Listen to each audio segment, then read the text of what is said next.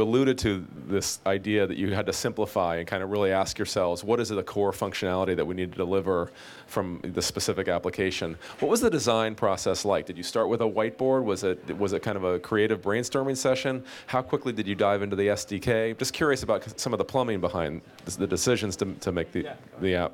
The first and number one question I think that we had to learn was this kind of development is completely different than what we've done in the past.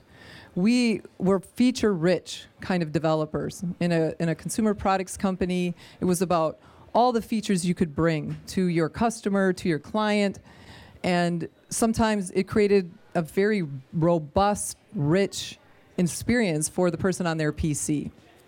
When you start utilizing uh, an iPhone and the iPad and, and tools like this, we had to sort of reverse that and say, what is the core function that we are trying to do in this app? So the number one challenge for us and how we started our design process was to answer that very simple question. What is it that we're trying to do and can we do it in one or two touches? And if we can't do it in one or two touches, we may need to go back and think about what it is we are trying to do. So that, that's the first sort of learning for us. Yeah, and, and that one or two touches thing is key when you're designing apps if you haven't done it already. Um, I said three or less was my instructions, always three or less to get the job done.